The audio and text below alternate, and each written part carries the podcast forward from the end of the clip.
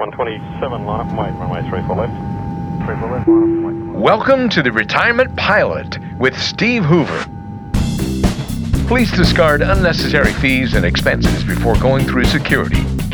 Check your emergency fund at the gate and securely stow your well conceived portfolio in the overhead bin. And when we reach cruising altitude, remember you are now free to move about retirement. Hey, everybody, welcome into another edition of The Retirement Pilot with Steve Hoover. Steve, what's going on, buddy? How are you? I'm doing well, Mark. Doing great. Fantastic. Good to have you back here with me. We are in the middle of December now. This is going to be, uh, actually, this is our final podcast of 2019. My, how time flies, huh? It does. This year just kind of flew by. I know, exactly. So this is going to be uh, around the 19th. This is going to hit. We're taping it a little bit before that, but uh, it's going to be the final one of uh, 2019. So uh, when we, we do our, our, our, future show, we'll be in the 2020. And man, that sounds weird. it does, doesn't it? it does, man. I tell you what. So I don't know. It's going to be interesting. I think it's going to be an interesting year as well. But anyway, at the time of this podcast taping, we're going to get into a couple things today. We are going to touch on, um, uh, I think it's going to kind of keep it simple. We're just going to talk about about some excuses that we tend to make, um, that we all kind of say things in life in general you know, Steve, everybody can come up with a justification as to why they, you know, didn't do this or didn't do that. So I've got a couple basic ones here that we kind of hear in the financial services world and, and some things that maybe keep us from retiring. And, and it's not like the normal, oh, I'm worried about not having money. It's a, that's in there too, but there's some other things too. So it should be pretty fun. So stick around for that. But before we do, I wanted to ask you real fast. Now, I know this made the news a little while back, but there's been some more talk about the fact that um, the president, for example, has claimed Florida as his state of residence instead of New York, and it's probably for tax reasons. Do you see that or get that from clients where you're at? Do you have people who do the snowbird thing or uh, have two homes or think about moving moving someplace else because the taxes are lower? I actually I do. Okay. I've had a number who've moved to Texas. Oh, okay. Uh, a couple have moved to Florida because they don't have any state income tax. Right. So yes, it, it does occur, not as much as you think, but interesting when when I saw that come up, and actually, just today, I was reading an article. And what the IRS is going to start doing is what they call residency audits, where they're really going to kind of clamp down on are you really living in that state? Or did you just get a PO box or a, an address at a UPS store? Right, right. Uh, and say that is where we live. Because really, all you need to do, as I understand it, is basically get an address, change your voting registration, and have uh, some, I think, some type of billing happening into that particular state in order to, for you to, to claim it as your state. And then you have to be there, I believe, six months out of the year.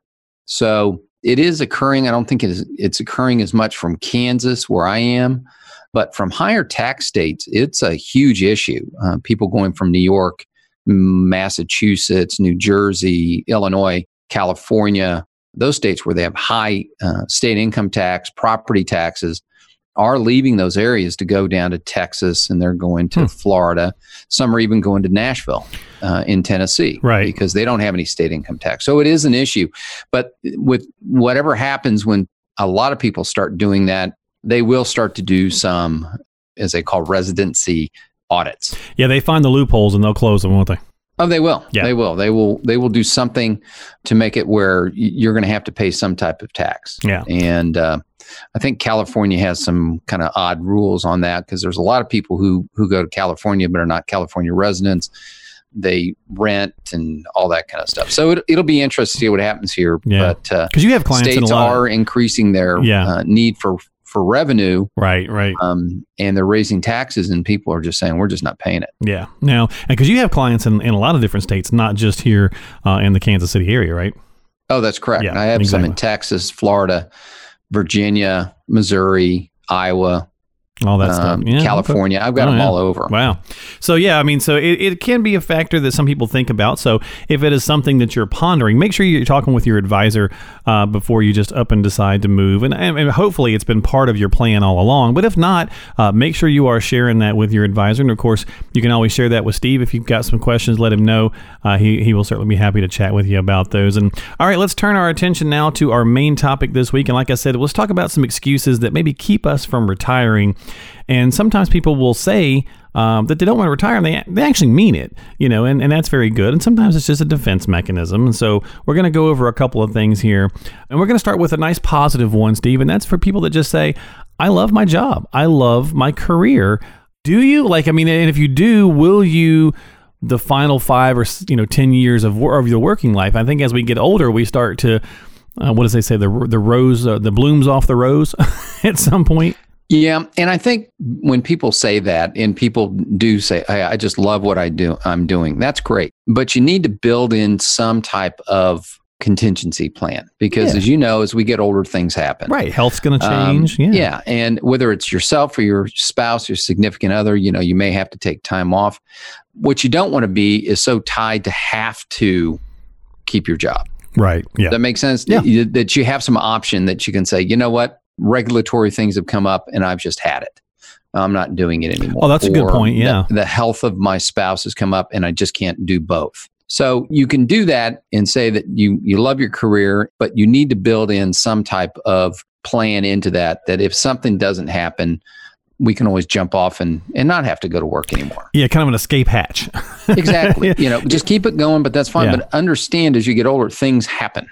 Yeah, no, I like the idea about changing in the industry. I hadn't really thought about that. Maybe you've been doing the job for 20 or 30 years and uh, some things have happened and, and it's going to be totally different and you don't really want to learn new processes or new protocols or, you know, something. Not that you can't, but maybe you're just thinking that I'm at that point where do I really want to, you know, feel like I'm doing all this over again or something like that. So a lot of different things, not necessarily just uh, a health standpoint, but that's certainly a good one as well. So yeah, just okay. a variety of different things. We we find that in our career, in our business. I mean, oh, there's it- always it- changes. Yeah. The the compliance issues that we have to keep dealing with, and all these other rules that keep coming up. I know of some older advisors like my, you know, that that are just saying, you know what, I'm not not doing it anymore. yeah. Uh. I, I just can't. I'm just not going to do it. And they have a, you know, they just sell off and go away. Yeah, I think there's been a real change actually in the industry with a lot because for a while there, the, um, the majority of advisors uh, were older, and so they were kind of there was kind of a, some concern in the industry about a younger wave of people hopefully getting into the industry and coming in to uh, continue on. So yeah, that's a good point. Uh, very good point. All right, so how about this one? The excuse that, we, and I, and I think I would definitely be guilty of this one. I'm not I'm not there yet, but I'd just be bored, Steve, if I was retired. that's a pretty good one. It is, and and I can tell you from experience with other clients that have retired, a lot of times, well, on, on some clients, they just get to a point kind of where they're just like, I just can't deal with it anymore. I can't deal with the political issues inside the office. I just, you know, the demands of my time are just getting out of whack, Right. and I'm going to retire. Sure. And they just retire, and they don't have a plan. They don't retire to something. Yeah, they just retire and think they're going to go start volunteering for everything. And then they find out if they volunteer for this, then they end up working more hours than they were when they were getting paid. or I'm going to build the deck or the gazebo or something. And Yeah. it's like, huh. Or play golf every day. Well, Yeah. you know, you can play it for so long, you can do certain things. But yeah, you would probably get bored. But if you have a plan of what you want to do, then at least you have something to keep you away from saying, I'm just going to get bored. Yeah. You have to have a plan. Yeah, because it's no longer retirement. It's not sitting on the front porch whittling. You know, I mean, if you want to sit on the front porch and whittle, hey, go ahead. Uh, Right. But I, like uh, nowadays, we're we're living healthier, we're living longer, clearly, and so I, I think that's maybe a good way of putting it. Retiring to something can be highly beneficial because you're not just retiring away from maybe the job that you've been doing forever and you're just tired or whatever the case is, but you actually have something that you're going to. And exactly. I, I, I've got a number of clients. They had high stress level jobs. Mhm, Uh, yeah. They both are now finally retired and they travel and they love to travel. They love to do hobbies on their travel and they have friends all over the country. So they, they're not bored, but they had this plan, which we Right. talked about beforehand of what are you going to do? We're going to do X, Y, and Z. And they've done it. Well, good. That's awesome. Yeah. And that's the way you want to do it. You want to have those conversations. You want to be formulating that plan and working with your advisor. And Steve, you've been doing this for more than 20 years. So you obviously, you've seen a lot of these. You've seen the I love my careers. You've seen the uh, I don't want to be bored kind of thing. And, and clearly the, the big one is always, well, I don't, you know, I don't have enough money to retire. So I just, I'm just not going to. I'm just going to work until I drop because I don't have enough. And that falls back to the whole planning thing too. Do you know you don't have enough or are you just guessing? I think sometimes people guess, they've never really put numbers to it. Right. And until you actually sit down and actually run some numbers, you may not know. Now, obviously if you're you have a lifestyle of a hundred and some thousand dollars a year and you have two hundred thousand dollars saved, you don't have enough money. Sometimes mathematics comes into play that it is just not going to work. But sometimes you have to look at the numbers realistically and get some specific numbers. And once you have that, then you can make an informed decision and then decide, well, maybe if I work two more years, sock away this amount of money, I'll be able to do it and we'll have enough money to retire. Yeah.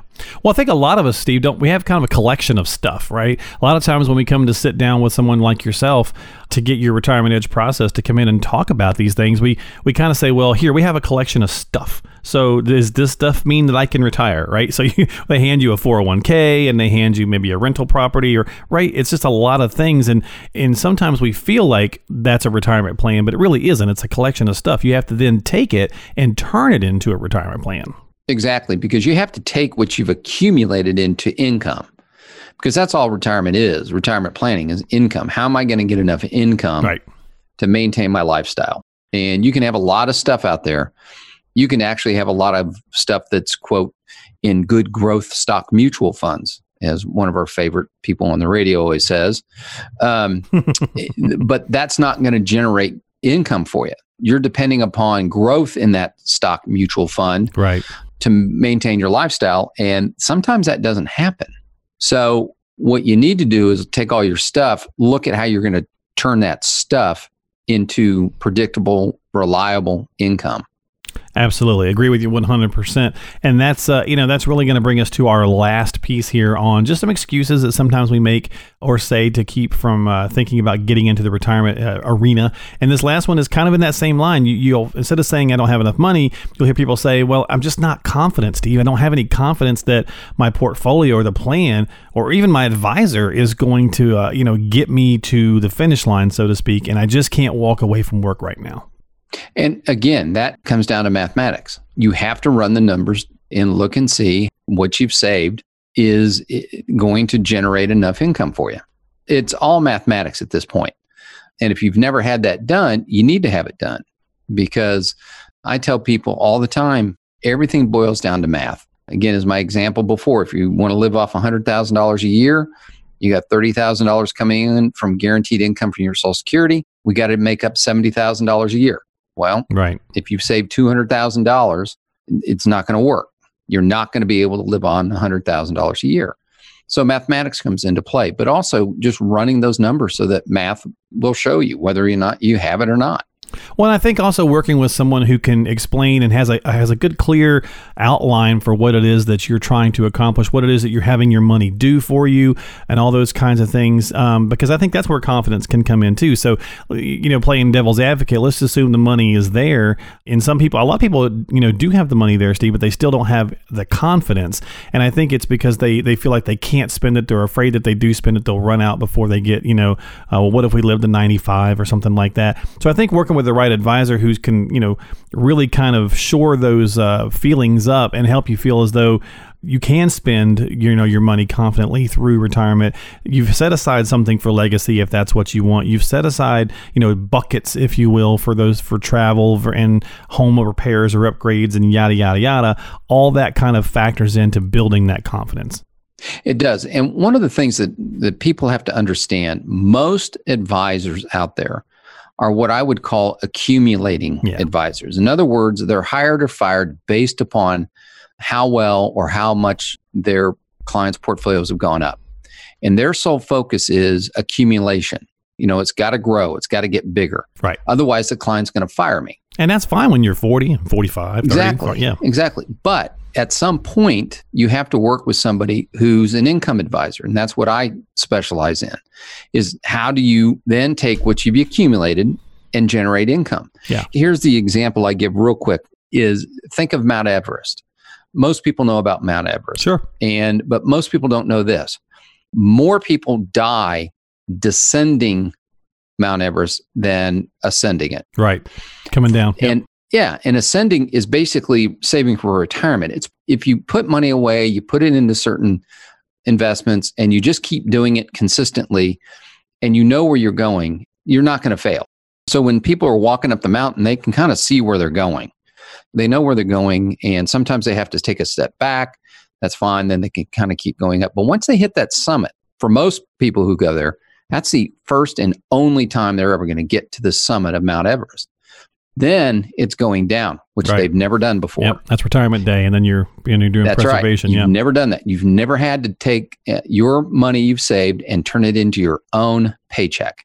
And that's where people get tripped up. And if they've not done the numbers beforehand, I can see where you're going to have some angst because you just really don't know if you have enough money. Yeah. And again, it kind of goes back you don't know what you don't know. Very true. Very true. And yeah, so preservation and distribution is that descent down off the mountain, if you will. And that's what working with a, a retirement advisor, uh, some a financial coach, somebody like Steve Hoover is going to help with. And I think that's going to do it for this week's podcast. We're going to wrap up our 2020 by saying, again, folks, as always, if you hear something on the show that piques your interest or you feel like you're going to take some action on something, always check with a qualified professional beforehand, not just this show, anything you happen to hear, because uh, they're talking in generalities just like we are. And you have to make sure that it's, you know, the right situation for your specific uh, financial endeavors. So make sure you reach out to Steve. Give him a call if you've got some questions at 913 685 3207 here in the Kansas City area. 913 685 3207. Of course, as we established earlier, Steve's got clients all over the place. So if you're catching this uh, podcast somewhere on the web and you want to reach out to him, that's okay. Give him a call. He'll be happy to chat with you. And as always, you can find and subscribe to the podcast on uh, Google or Apple or Spotify.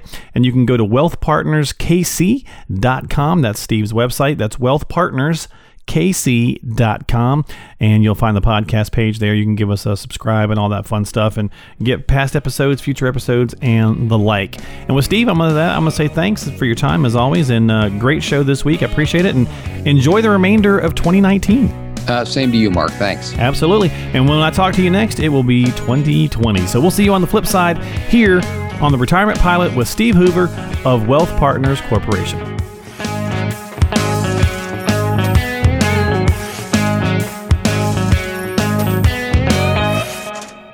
Information is for illustrative purposes only and does not constitute tax, investment, or legal advice. Always consult with a qualified investment, legal, or tax professional before taking any action.